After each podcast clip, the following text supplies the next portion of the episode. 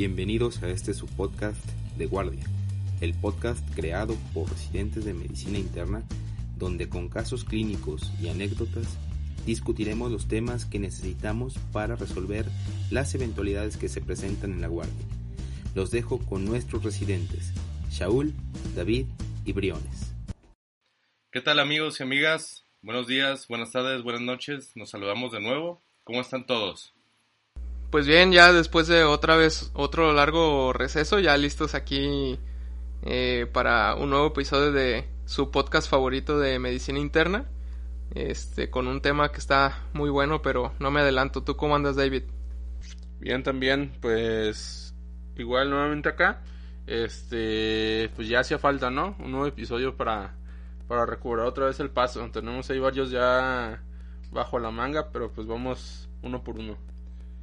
Ya como eres subespecialista ya no nos hablas, güey. Sí. Ah, yo sí les hablo, siempre en mis corazones.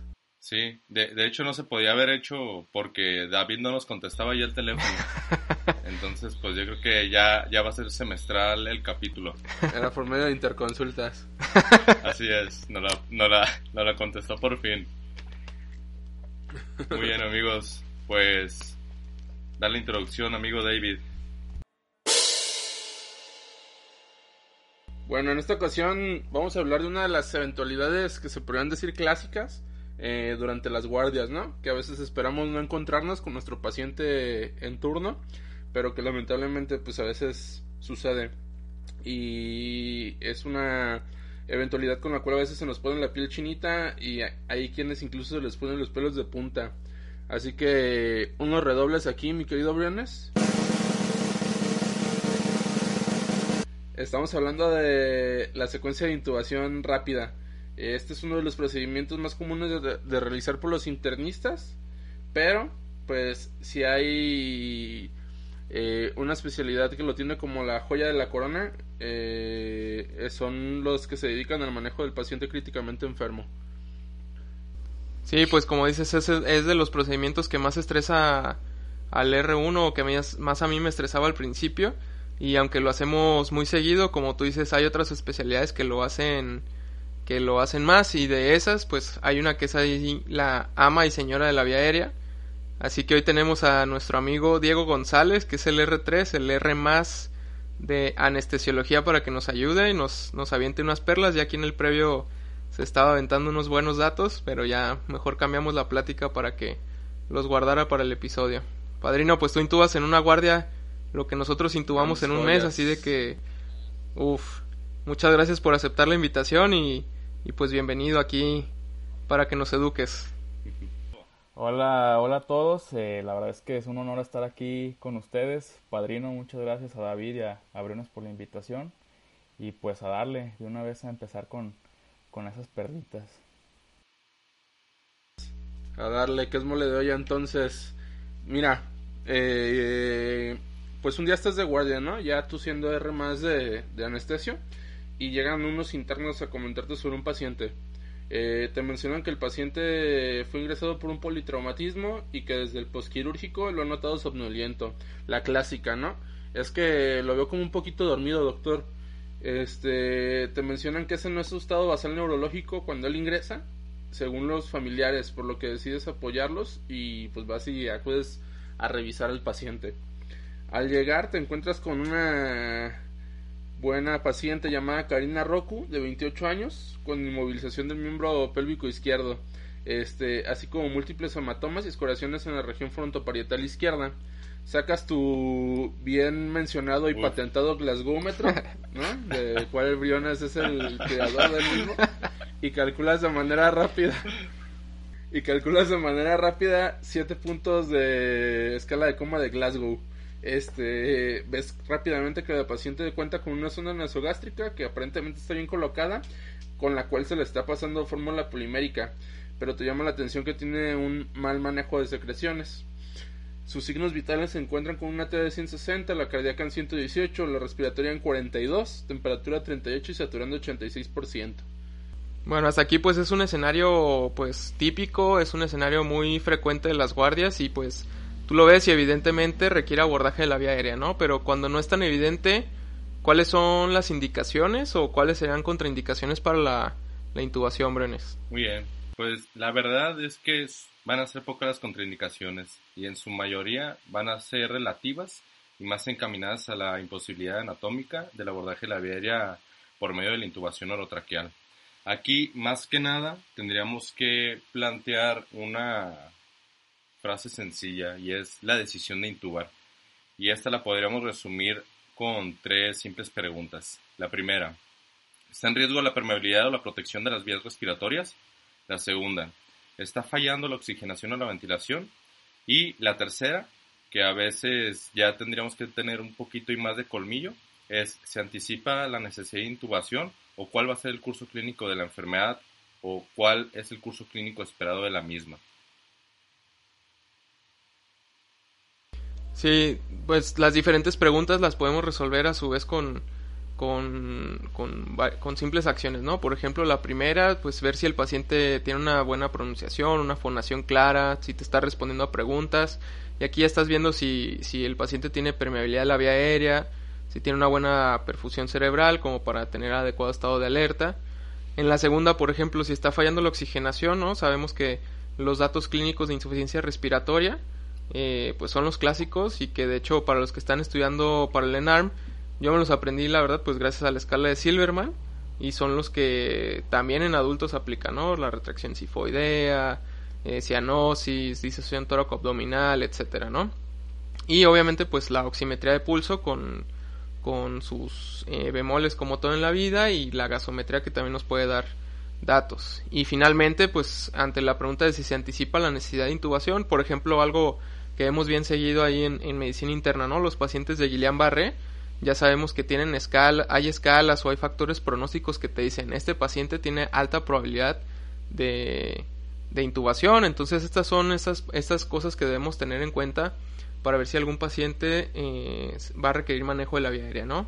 Y aquí pues ya quisiera hacer una pausa y empezar a aprovechar que estás con nosotros, padrino. Entonces, eh, sabemos que ya a nuestros pacientes pues deberíamos evaluarlos y lo primero que a veces nos, nos da miedito es si, o escuchamos es si es una vía aérea difícil, ¿no?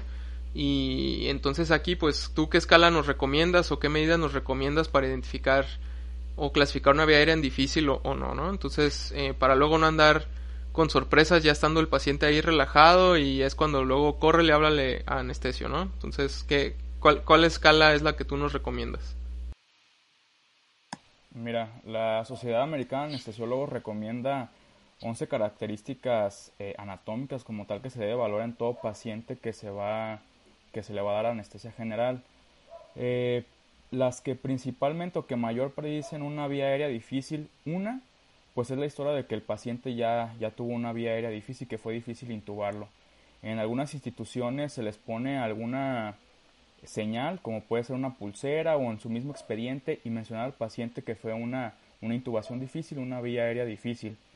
Eh, en cuanto a los, las valoraciones anatómicas como tal, la mordida del labio superior que consiste en pedir al paciente que eh, con los incisivos inferiores muerda el borde superior del labio superior eh, y se divide en tres clases. Clase 1 que puede morder con los incisivos inferiores hasta el borde superior. Clase 2 que puede morder el labio sin llegar al borde superior. Y clase 3 que le es imposible morder.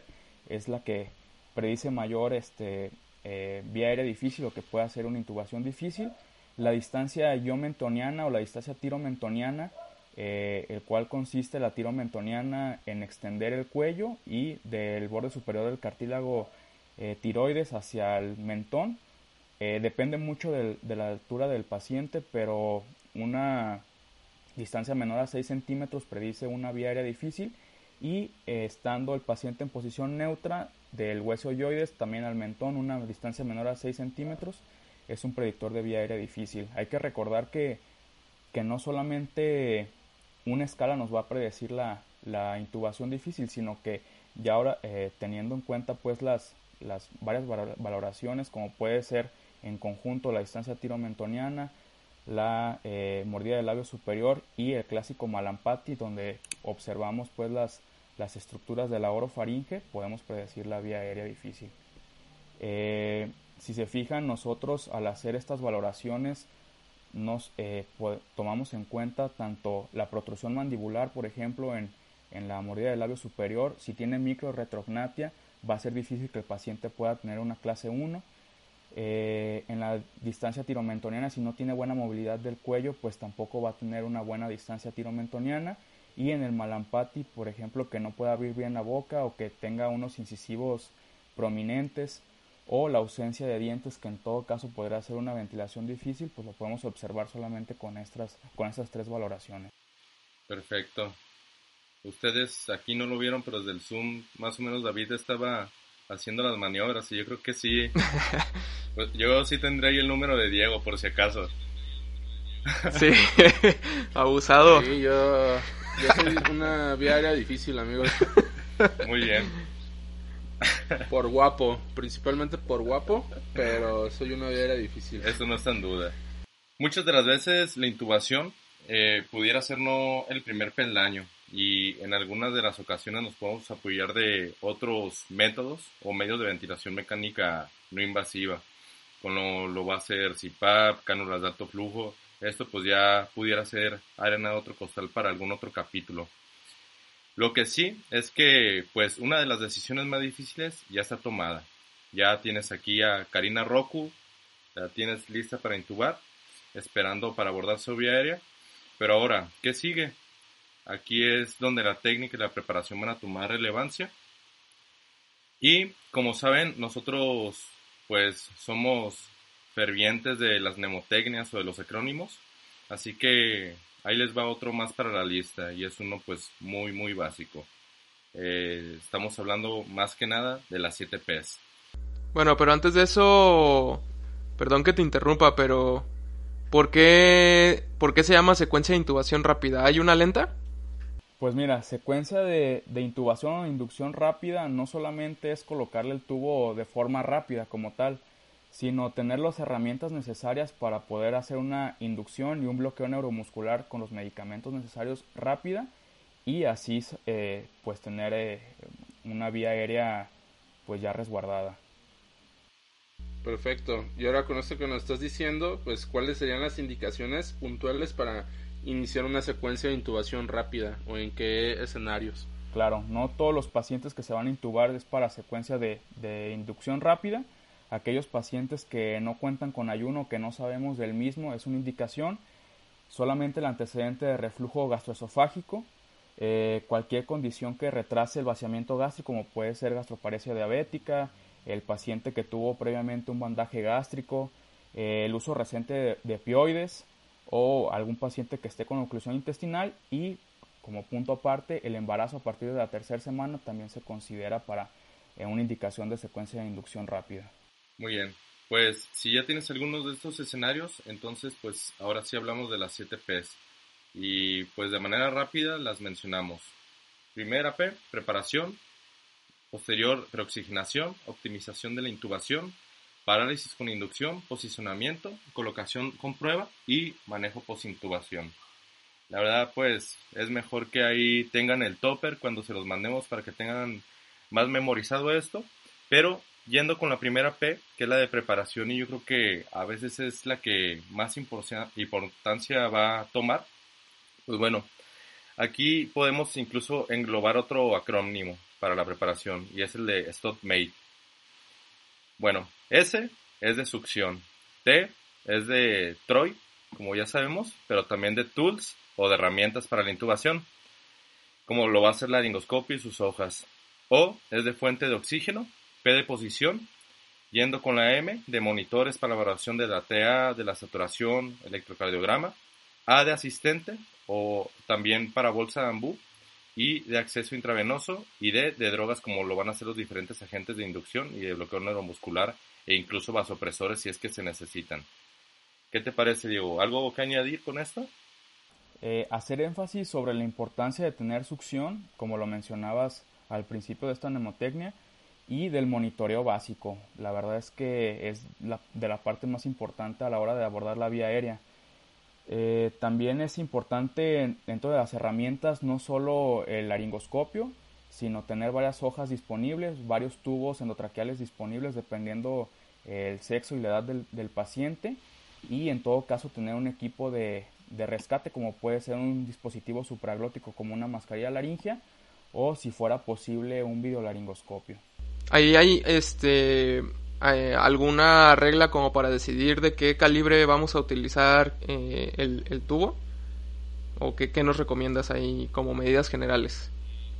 Está escrito que en mujeres adultos el tubo 7 y tener a la mano medio número para abajo y para arriba, o sea, de 6 y medio, 7, 7 y medio, y para paciente masculino eh, adulto 8 y tener a la mano 7 y medio, 8 y 8 y medio. Excelente. Y ahí también, que, que en este caso de que tienes, por ejemplo, una mujer adulta 7, medio número más arriba y medio número hacia abajo, este que es mejor siempre irse por el, por el número más grande o mejor respetar siempre la regla del 7 eh, dependiendo mucho la apertura glótica que tenga la paciente podemos elegir también el tamaño del tubo. Eh, si vemos que la apertura glótica pues es prominente pues a lo mejor podemos poner un tubo siete y medio. Si no pues nos podríamos ir hasta un seis y medio sin problema. Excelente. Por ejemplo en embarazadas que son mujeres y que son son eh, adultos, pues como tal, los cambios fisiológicos y anatómicos de las pacientes por el embarazo, pues nos pueden obligar a lo mejor a poner hasta tubos endotraqueales 5 y medio, 6, 6 y medio. Bien, entonces. En la segunda P, pues ya nos referimos allá a la preoxigenación. Entonces ahí, ¿cómo nos recomendarías que hiciéramos esto en una sala de hospitalización? Porque pues es un escenario diferente al tuyo de, de quirófano, ¿no? Claro, totalmente diferente. Eh, mira, eh, siempre tenemos a la mano la toma de oxígeno con una mascarilla con oxígeno a 12-15 litros por minuto para evitar la reinhalación. Eh, el paciente está preoxigenándose por 3 minutos. Se ha visto que esta preoxigenación con el paciente también que haga 8 respiraciones profundas durante un minuto, igual con la mascarilla de oxígeno a 12-15 litros por minuto, nos da un tiempo de apnea entre 5 a 8 minutos. Depende mucho del estado clínico del paciente y de la, de la calidad de la preoxigenación, el tiempo que vamos a tener de apnea. Eh, se ha visto también, sobre todo con esto de, del COVID, eh, la oxigenación apneica, en el cual posteriormente a la preoxigenación, ya cuando se va a hacer la laringoscopía, dejar al paciente ya sea con las puntillas nasales de alto flujo a 60-70 litros por minuto o dejarlas eh, puntillas nasales estándares a 15 litros por minuto y podemos tener un, una hipoxemia menor, no nos alarga el tiempo de apnea, pero hipoxemia menor en los pacientes al hacer la laringoscopía. Muy bien. Oye Diego, y otra duda aquí, este, respecto a la preoxigenación cuando realizas presión positiva, eh, ¿qué tanto controversias hay sobre el utilizar el CELIC, sobre todo para prevenir la, la aspiración gástrica? Claro, eh, fíjate que es bastante controversial CELIC. En inducción rápida no se utiliza la presión positiva porque obviamente podemos vencer el, el esfínter esofágico y que vaya a regurgitar. Eh, está controversial el CELIC porque se ha visto que el esófago no está totalmente posterior a la tráquea, sino se encuentra como en un 90% de los pacientes lateralizado hacia la izquierda. Entonces ahí mencionan que a lo mejor podría ser una presión para laringia o a lo mejor desplazar un poquito a la hora de hacer célica ahí la presión cricoidea hacia la izquierda del paciente, pero las guías lo sigue recomendando. La verdad es que la recomendación es que se siga haciendo desde que se está preoxigenando al paciente hasta que se asegura la vía aérea, estar realizando la, la maniobra de CELIC o presión cricoidea, que es lo mismo. Es un poco complicado, sobre todo porque te dicen, bueno, es que tiene que hacer una presión de 10 newtons antes de que se induzca al paciente y posterior a 30 newtons, entonces como para estar eh, nosotros midiendo la, la fuerza el es complicado. Es correcto. Así es. Aparte de que puede dificultar la laringoscopía, la verdad es que puede ser un poco más complicada hacer la, laringoscopía y que se necesita otra persona más que esté haciendo la, la presión cricoidea y es una persona extra para, para ayudar. No, va. Y pues ahora vamos a hablar de la tercera P, la optimización previa a la intubación, que es donde entra el juego el término llamado viaria difícil, ¿no? Que era lo que habíamos hablado hace ratito. Eh, hasta donde recuerdo, puede ser difícil por anatomía, que eran uno de los parámetros que ya nos habías dicho, pero también por fisiología. La primera, como ya lo dijimos, pues ya queda un poco más entendido, ¿no? Con todos estos puntos que nos mencionaste hace, hace un rato. Pero la segunda, ¿cómo podría ser evaluada? Eh, hay ejemplos obvios, que por ejemplo son los pacientes obesos con cuellos anchos y cortos, con microretrognatia con o pacientes con espondilitis anquilosante, ¿no? Este, o alguna otra dificultad anatómica, ya sean cervicales, como son los pacientes con politraumatizados, en donde pues tenemos que hacer movimiento en bloque y cuidar mucho la, la hiperextensión del cuello, ¿no? Pero, ¿qué nos puedes decir tú más de, de este tema? Pues mira, eh, sí los desenlaces pueden ser eh, peores en aquellos pacientes principalmente que tengan alguna patología de base o algún comórbido, pacientes cardiópatas que a lo mejor no elegimos el medicamento o la, el medicamento de inducción ideal para estos pacientes o pacientes que tienen una capacidad funcional residual muy, muy pequeña, o sea, muy, muy eh, disminuida como tal y que la preoxigenación que nosotros le dimos pues fue, fue totalmente, eh, pues que no, no, no alcanzó para el paciente. Eh, de ahí en más creo que podemos jugar con los medicamentos que tenemos, con los adyuvantes como pueden ser vasopresores y con toda la gama de, bueno, no toda la gama, con pocos inductores que tenemos para un mejor desenlace del paciente. Sí, creo que incluso muchas de las veces en nuestro caso el término de vía aérea fisiológica es el que a veces nos pudiera dar más problemas sobre todo en el contexto, como mencionabas, cardiovascular y ventilatorio. Para nada es raro el paciente, pues ya con choque, muchas de estas veces escéptico, el cual se tiene que intubar y pues durante la inducción con alguno de los medicamentos que tenemos, pues se nos choca más e incluso pues llegando a terminar hasta en paro cardiorrespiratorio. Y es aquí donde cobra importancia el monitoreo continuo del paciente. Eh, Entiendo que en muchas ocasiones eh, estos pacientes no, no se cuenta con, por ejemplo, la monitorización invasiva de la presión arterial, la cual pues puede ser ideal a lo mejor en estos pacientes donde estás viendo segundo a segundo y poder utilizar algún vasopresor con el uso de eh, concomitante pues de nuestros inductores. Muy bien amigos, pues creo que vamos llegando a uno de los puntos que más problemas o más escosor nos pudiera dar y es la inducción y la parálisis. Me acuerdo yo de los primeros días o incluso meses de, del R1 al ver cuando se indicaban estos fármacos para la inducción y la parálisis que siempre me quedaba mucho la curiosidad de saber cómo elegir el medicamento y cómo se debía utilizar en realidad. Muchas de las veces pues pareciese que se realiza de una manera desinteresada, solo indicando una ámpula de esto, otra ámpula de aquello. Pero como vamos a ver, todo medicamento va a tener este, sus indicaciones, va a tener sus contraindicaciones, sus pros y sus contras. Pues aquí sí, Diego, pues, danos los secretos de, de, anestesiología en esta parte de la secuencia de intubación rápida, que es donde creo que más fallamos.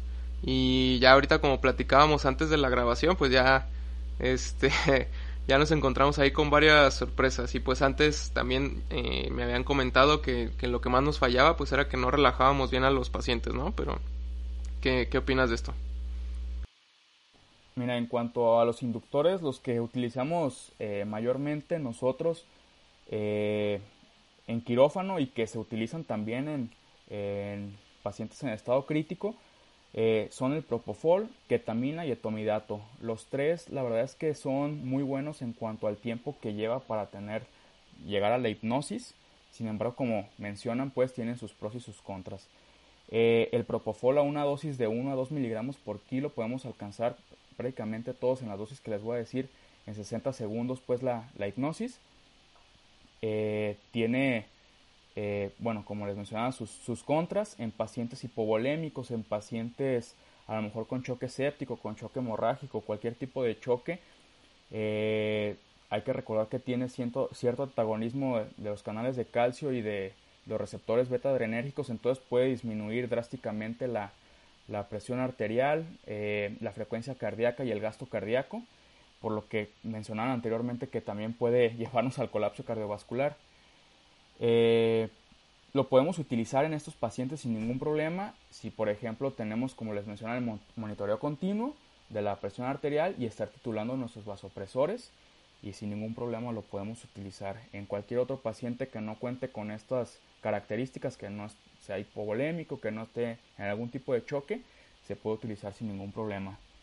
Eh, en cuanto al etomidato, también principalmente en pacientes eh, cardiópatas, porque la verdad es que tiene escaso o prácticamente pues nulo efecto hemodinámico como tal a una dosis de 0.3 miligramos por kilo. Lo único que, bueno, no es ni tan único, pero la supresión adrenal que produce con solamente una dosis de, de letomidato, que bueno, anteriormente se utilizaba en infusión continua para, para sedaciones en la unidad de cuidados intensivos y bueno, vieron que mayor mortalidad.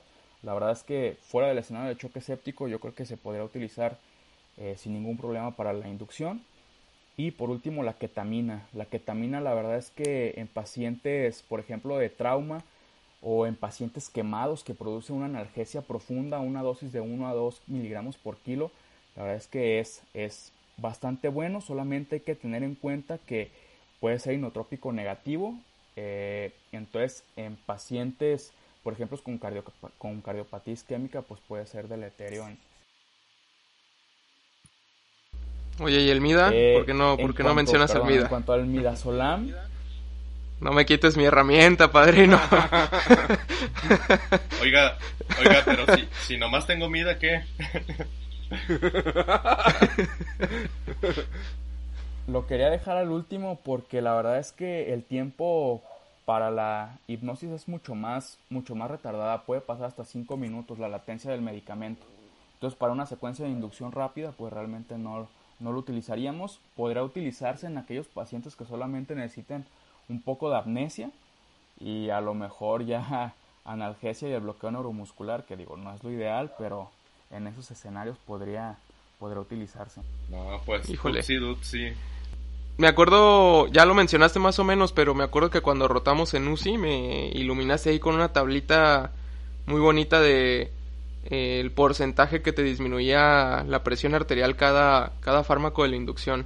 No sé si así muy puntualmente nos pudieras ayudar con ese dato para tenerlo eh, en mente y para ver la magnitud, pues, porque podemos decir, o es muy común decir, se chocó en la inducción, pero pues, ¿qué tanto se chocó? ¿Qué tanto tiempo puede durar un choque por una, por inducción? ¿Y qué tanto después ya tenemos que indagar en qué otra cosa puede estar chocando a los pacientes? Sí, claro. De hecho, o que te digan que, por ejemplo, el propio infusión no choca, ¿no? También, o qué. Ah, clásico. Que... Sí, ¿no? Otro, otro de las, de las típicas que a veces solemos usar, ¿no? Eh, mida, mida porque choca menos eh, que el propofol o, viceversa, dependiendo de cuándo lo vayas a usar, ¿no? Eso es como muy clásico, por lo menos acá. Exactamente, miren, pues principalmente del, del midazolam y del propofol, el mida puede disminuir la presión arterial media con una dosis de, de inducción aproximadamente entre el 12 al 26% de la, de la presión arterial media basal y el propofol hasta un 40%. Eh, el propofol normalmente puede haber cambios hemodinámicos hasta los 7 minutos de haber nosotros eh, administrado el medicamento. Entonces, pues posterior a, ese tiempo, pues sí podrán indagar en, en alguna otra causa del, del, choque. Fíjate que los otros no tienen mucha repercusión hemodinámica. No, ni tenemos los otros, güey. Para empezar. Ni tenemos. Pues sí. Yopental, que tampoco tienen, ¿verdad? Entonces no. No. Eh, eso solamente están en sus cajitas mágicas. en mi mochila. En el locker. Oye, oye, oye, Diego, y sobre el beneficio teórico en el broncoespasmo de algunos sedantes, que es algo que a veces también acá utilizamos, sobre todo en los pacientes con, con crisis asmáticas, ajá, como, el, propofol, ¿no? Propofol, perdón, o la queta. O la queta. Sobre todo la ketamina. Eh, sí ahí disminuye pues la liberación a lo mejor de histamina que se ha visto eh, sobre todo de la ketamina y también del propofol de hecho eh, nosotros la verdad es que utilizamos medicamentos adyuvantes eh, para disminuir el riesgo de broncoespasmo posterior al, a la intubación o durante la manipulación de la vía aérea. La verdad es que la lidocaína a dosis de 1 a 1.5 miligramos por kilo tres minutos antes de que se realice la laringoscopía o que se manipule la vía aérea, la verdad es que es un muy buen medicamento adyuvante en aquellos pacientes que, se pueda utilizar para prevenir el broncoespasmo. Y he salido es la clásica, viene del, del botecito de anestésico, ¿no? El que usamos para infiltrar. Ese mismo, ese mismo, solamente tener cuidado pues de que esté limpio como tal, no tenga algún residuo. De que no le hayan aventado poquita sangre, ¿no? De, del que... De la punción. estaban poniendo analgesia local. Exactamente, ese Ey. mismo eh, se carga en la jeringa y se, se pone intravenoso, no el, la lido en spray. Bien. Perfecto. Bueno, con esto ya tenemos una noción muy buena de los agentes más comunes y de las indicaciones, ¿no? En general. Eh, pero pues ahora vamos con medicamentos inductores de parálisis. ¿Qué agentes podríamos utilizar? Farmacológicamente podemos saber, sabemos más bien que se dividen en despolarizantes y no despolarizantes. Pero, ¿qué más nos podrías decir? Exactamente, mira, eh, sí son las dos grandes clasificaciones de los bloqueantes neuromusculares. El único bloqueante neuromuscular despolarizante que contamos al día de hoy es la succinilcolina. Eh, en cuanto a la secuencia de inducción rápida, son solamente dos bloqueantes neuromusculares que, que utilizamos, que es la succinilcolina y el rocuronio. La succinilcolina que se describió desde que Selig hizo la, la descripción como tal de, de la secuencia de inducción rápida en 1961 con teopental y, y eh, a dosis de 1.2 miligramos por kilo prácticamente en 45 segundos se tiene al paciente en condiciones para realizar la laringoscopía hay que tomar en cuenta las, las contraindicaciones y los efectos adversos de- del mismo medicamento como puede ser bradicardia, mialgias posterior a las fasciculaciones eh, por el bloqueo de fase 1 de, de la succinilcolina y contraindicaciones, por ejemplo, en pacientes eh, con hipercalemia, por ejemplo, pacientes con enfermedad renal crónica o pacientes quemados en los cuales puede eh, ahora sí que au- haber hipercalemia que, que sí repercuta pues en, en el estado hemodinámico del paciente, en el estado cardiovascular del, del paciente. Hay que tener cuidado en aquellos pacientes con deficiencias de pseudo, pseudocolinesterasas, por ejemplo, pacientes con enfermedad renal crónica, enfermedad hepática o por dilución en pacientes embarazadas, porque una sola dosis del, del bloqueo neuromuscular con succinilcolina puede prolongar por varias horas el, el mismo. Y por otra parte, el rocuronio, que yo creo que eh, desde mi punto de vista es el medicamento de elección para, para el bloqueo neuromuscular. Eh, tiene muy pocos efectos adversos. Cada una dosis también de 0.9 a 1.2 miligramos por kilo tenemos prácticamente en 45 a 60 segundos eh, ya la adecuado pues para hacer la laringoscopía al paciente y la ventaja de que tenemos eh, un agente de reversión específico para el rocuronio que es el Sugamadex a una dosis después del bloqueo profundo de hasta 16 miligramos por kilo y tener en cuenta que si utilizamos el Sugamadex eh, las pacientes en edad reproductiva deberán de elegir y están con, con eh, medicamentos anticonceptivos, deberán de elegir otro tipo de anticoncepción por lo menos una semana posterior al uso de, del Sugamadex. No. No, está muy fino todo ¿Y esto. qué pasa con el atracurio, no?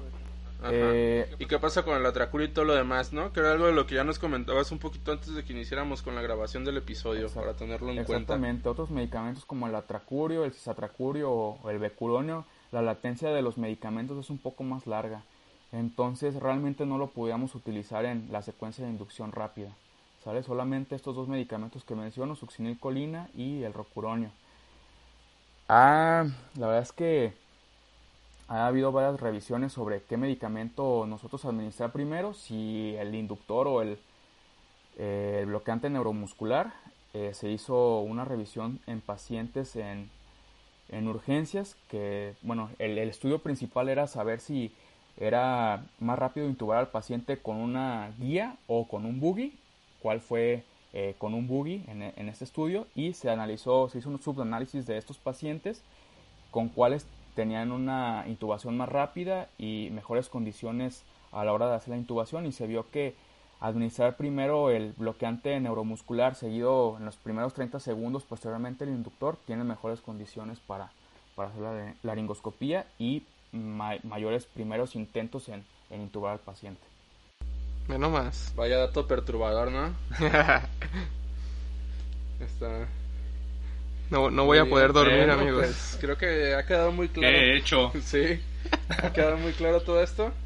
Em, Diego se ha encargado de romper varias, varios paradigmas que nosotros estábamos muy confiados de utilizar ¿no? durante nuestros años de residencia. Ahora creo que ya nos abrió la mente hacia, hacia algo más o a qué sería lo ideal.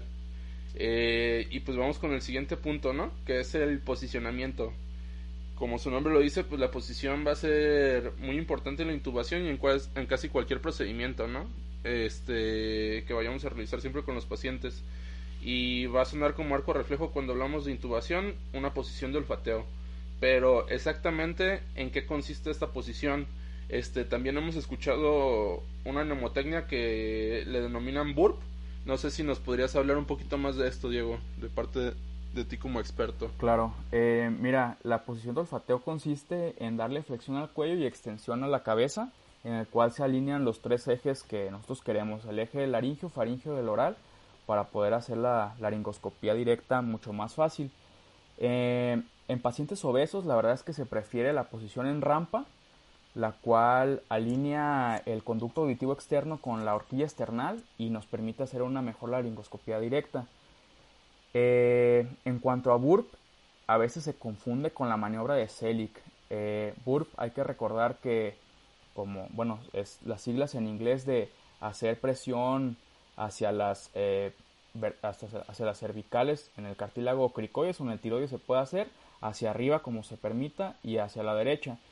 Esto solamente nos va a ayudar a, visualizar mejor la apertura glótica. No es lo mismo que Selig. Selig ya lo mencionamos que es para disminuir el riesgo de regurgitación y burp es para poder eh, observar mejor la, apertura glótica. Se puede realizar sin ningún problema. Eh, se hizo ahí, bueno, sí se han hecho varios estudios sobre, sobre burp y sí la verdad es que mejora la visualización de, de la apertura glótica. La verdad es que el posicionamiento es lo ideal en el paciente. Si nosotros lo tenemos mal posicionado, es muy complicado que, a pesar de que tengamos las herramientas necesarias, que podamos hacer una buena laringoscopía. Muy bien, Diego. Oye, y antes de pasar al otro punto, este, guía, boogie, no boogie, muchas de las veces como que nos hacemos los valientes y pensamos que por intubar sin guía somos más chidos. Entonces, guía, ¿qué, sugerencias hay? ¿En realidad hay mayor tasa de éxito? ¿Cómo? ¿Intubas con guía, ¿La Briones? primera? Ajá. Esa es la clásica. Eh, es la clásica. Sí, de hecho ese estudio, bueno, la verdad es que se hizo en pacientes eh, que llegan al servicio de urgencias y sí con el boogie fue la tasa de éxito mayor para la, para la intubación. Ahora sí que puede ser lo que tengamos eh, nosotros de herramientas a la mano, no siempre se tiene un en- aunque no lo creamos, la verdad es que no siempre se tiene un boogie a la mano. Y Boogie, Boogie desde un inicio, entonces, o sea, porque muchas veces también, y es otro de los paradigmas que a veces tenemos nosotros, o que teníamos años pasados, de que el Boogie solamente era para hacer cambios de tubo y si no, pues hacerlo sin, sin nada más. se, Entonces, Se puede utilizar desde el primer intento. Eh, la verdad es que lo que nos ayuda es a darle posición al, al tubo como tal. Eh, la guía también es bastante, bastante buena, darle una posición en palo de golf, literal al tubo, en el cual al final del, del tubo se le da una pequeña curvatura hacia arriba y que nos, nos es más fácil introducirlo. Y todavía es más importante este, eh, que la, la forma del palo de golf cuando se hace la vi- videolaringoscopía. Muy bien. También es importante mencionar, dependiendo la hoja que se vaya a utilizar para hacer la laringoscopía, si es una hoja curva, eh, se tiene que entrar eh, del lado derecho la hoja eh, del laringoscopio, llegando hacia los pilares amigdalinos y posteriormente hacia la vallécula. Y ya en la vallécula hacer la tracción hacia arriba hacia el frente para poder observar la apertura glótica. A diferencia de una hoja recta, la cual se introduce por el medio también, digo, en esta ocasión más bien por el medio, y se llega hasta la, hasta la epiglotis. Se levanta la epiglotis y ahora sí podemos observar la apertura glótica. Eh, es importante mencionarlo ya que si nosotros no hacemos este tipo de laringoscopía, por ejemplo, en la hoja curva, la misma lengua nos va a estar obstruyendo la visión pues de las estructuras eh, de la epiglotis y de la, de la glotis. Bueno, y pues ya hicimos la laringoscopía, eh, se logra pasar el tubo. Eh, antes de también mencionar lo de la comprobación, eh, ¿cómo sabemos a cuánto introducimos el tubo? ¿Hay alguna medida estandarizada si hay alguna talla o si es hombre, si es mujer? La clásica es la medida del tubo por 3 y es lo que tenemos que introducir al el, tubo endotraqueal. Eh, la otra es que nosotros haciéndola con la laringoscopía directa, en cuanto veamos pasar el, globo, podemos ahí dejarlo, fijarlo bien e inflar el globo sin ningún problema, eh, que pase pues la apertura glótica. Eh, en niños sí hay algunas otras fórmulas en cuanto al peso y la edad del, del paciente, pero creo que no, no es el caso pues de, de ahora sí que de nosotros, en el cual sí se, dependiendo de la edad y el peso, es a qué, a qué nivel se va a introducir. No, pues, perla. Porque la sensibilidad de la auscultación pulmonar, la verdad es que es bastante baja, ¿eh? Sí.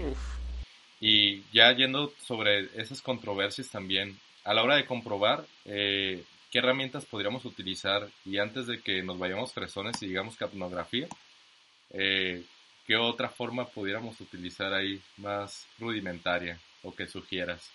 Pues mira, eh, el problema es que es el estándar de oro la es el estándar de oro la capnografía. De hecho, dentro del monitoreo básico de nosotros, eh, pues la capnografía con eh, el monitoreo de la profundidad anestésica y del mismo bloqueo neuromuscular, pues entra dentro de lo básico, ¿no? ¿Qué otras, de qué otra forma podemos corroborar la colocación del tubo? La expansibilidad del tórax, que sea simétrica, que haya columna aérea en el tubo también. Eh, se ve a la hora de la inspiración y expiración, se ve el cambio pues en el vapor que hay pues en el, en el tubo endotraqueal.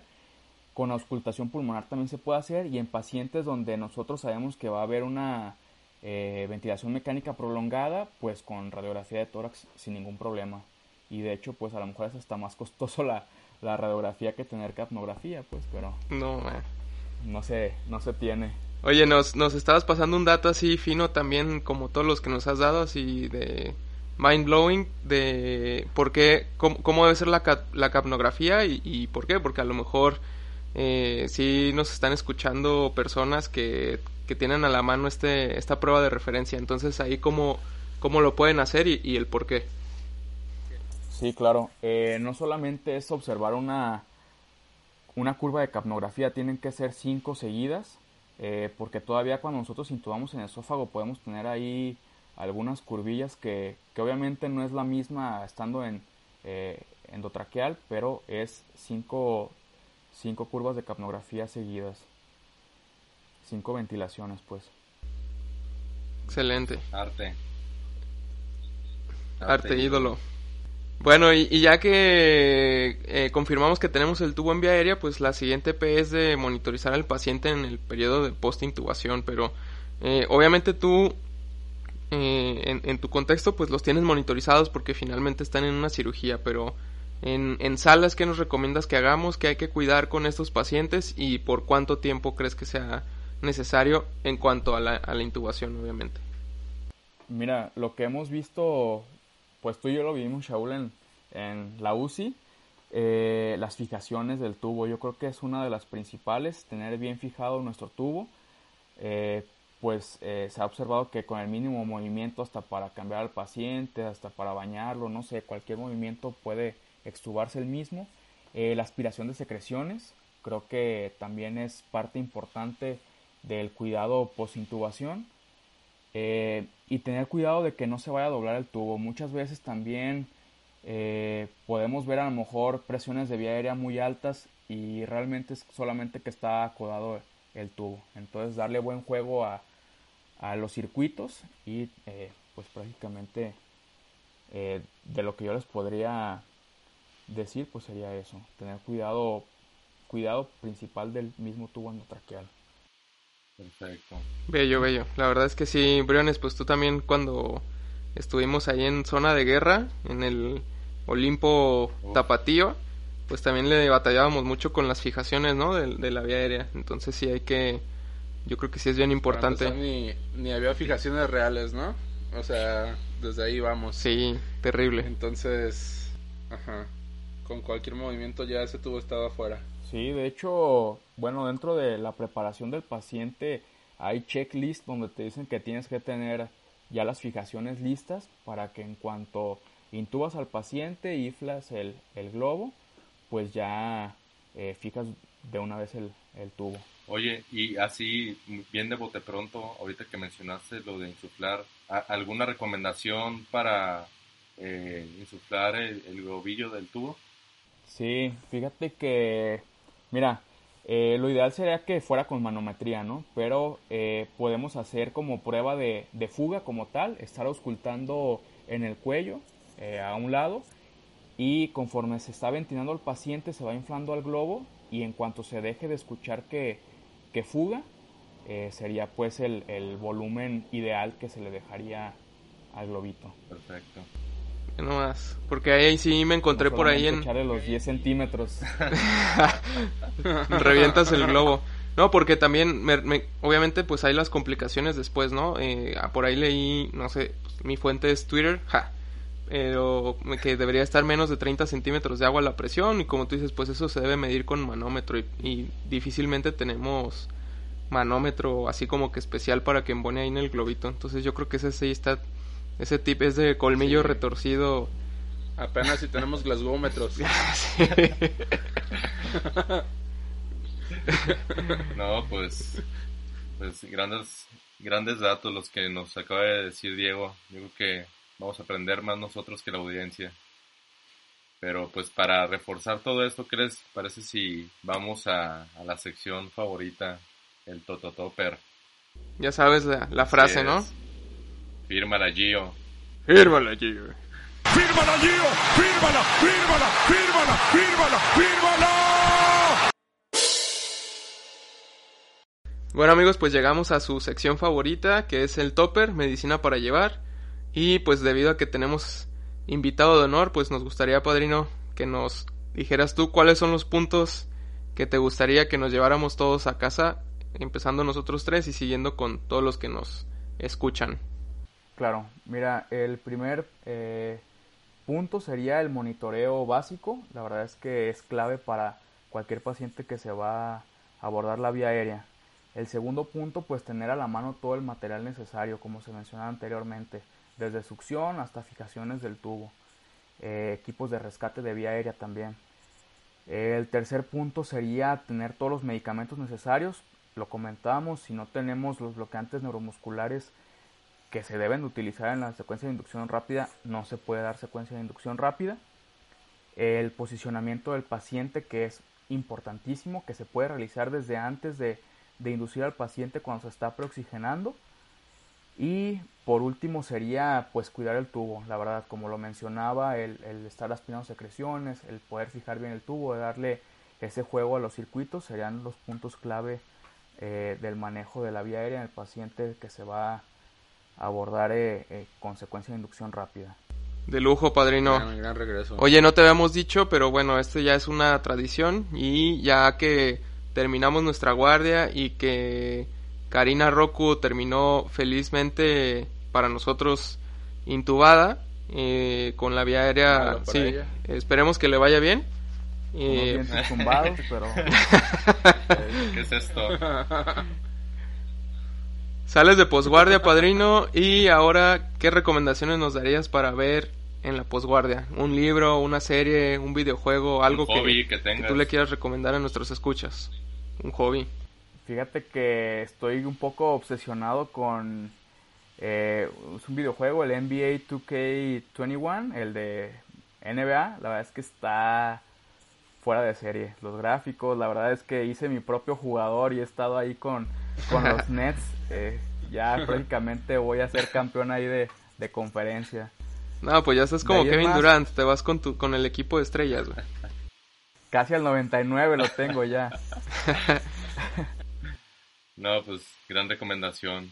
El Diego es de los míos. Briones, ¿tú qué, qué nos aportas hoy?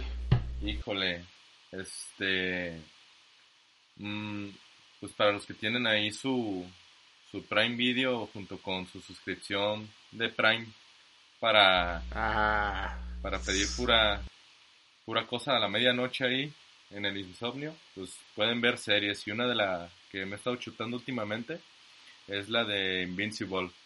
Es, sí, Grande, es ¿no? una adaptación de, de un cómic de Robert Kirkman, que es el mismo creador de, de Walking Dead. Lo bueno acá es que The lo están Dead. adaptando de una manera animada. Y si vieron The Voice, que es acá como una historia de superhéroes más apegada a la realidad, un poquito más cruda y con los problemas que yo creo que habría con los superhéroes si en realidad existieran, pues véanla, está, está buena. Y yo creo que ya le gané la recomendación al David. Tengo otra, Pues tengo otra bajo la manga. No, esta vez no les voy a recomendar nada de promociones de alcohol. La verdad es que hay hay un Tiny Desk que acaba de salir buenísimo de un rapero español que se fue muy apegado a sus raíces y que la verdad hizo arte. Este se llama Zetangana y son tres o cuatro canciones que hizo con la guitarra española. Es una cosa bueno que a mí me gustó mucho. La verdad, si tienen tiempo por ahí, pues véanlo. Está en YouTube. Este proyecto de Tiny Desk, pues ya lleva muchos. De hecho, Briones fue el que me, me introdujo a, a todos estos videos. Pero ese último que, que salió justo la semana pasada, este. Así es. Grande, ¿no? Grande Tiny Desk. Sí, mira, el, el. Briones también. el Briones me introdujo también al mundo de los Tiny Desk ahí con, con el de Dua Lipa y ya está. nos- Con Dua nuestro saludo es el de, el de Levitating, ¿no? Este. Obviamente se los recomiendo, pero mi recomendación es eh, un, un juego de mesa que está muy bueno. Eh, ya saben que desde que salió Gambito de Dama estoy bien traumado con el ajedrez, entonces un R1 que es eh, que esperemos Próximo. pronto esté aquí en el, en el programa, Leo, Leo Perales me vio y me dijo, te voy a enseñar otro, otro juego de estrategia que está bueno, se llama The Hive o La Colmena. Es muy bueno, es te está difícil de describirlo así por audio, pero chéquenlo y es un juego así de estrategia y te, te va haciendo que desarrolles una visión espacial impresionante. Estoy así casi igual de picado ahora con el Hive que con, con el ajedrez. Entonces esa sería mi, mi recomendación. No, pues muy buenas. Pues yo creo que sería todo, amigos. Creo que fue un episodio muy completo. Agradecemos mucho a Diego por acompañarnos y darnos estas perlas y agüitarnos y darnos insomnio hoy en la noche. Sobre Darnos, darnos una Ajá. cachetada, ¿no? De realidad sobre Así lo que es. hacemos y no hacemos. No, pues muchas gracias, Diego. No, muchas gracias a ustedes y ya saben que lo que pueda ayudarles a la orden, ¿sale? Igual si quieren alguna vez, eh, quien guste estar a quirófano también para ver una secuencia de inducción rápida ahí, sin problema. Perfecto.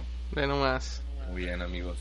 Bueno, pues sin más, yo creo que damos por terminado este capítulo. Y como siempre les decimos, buenos días, buenas tardes, buenas noches. Nos vemos hasta la próxima.